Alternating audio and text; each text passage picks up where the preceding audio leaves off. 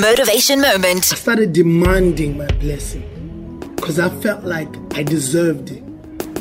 I've already sowed, so why can't I reap? Why not? I started telling myself that I was special. I started telling myself that I was different from everyone. I started telling myself that my story won't end like everybody else. And my life changed. I started seeing progress in my life because I never felt sorry for myself. I felt like I was special and I deserved it. And I worked with a vision and everything changed. You need to do away with self doubt. I don't know who I'm talking to, but I know that I'm talking to somebody. Start believing in yourself. Start demanding your blessing. Start working towards a vision, and everything will change. Why not you? Motivation moment.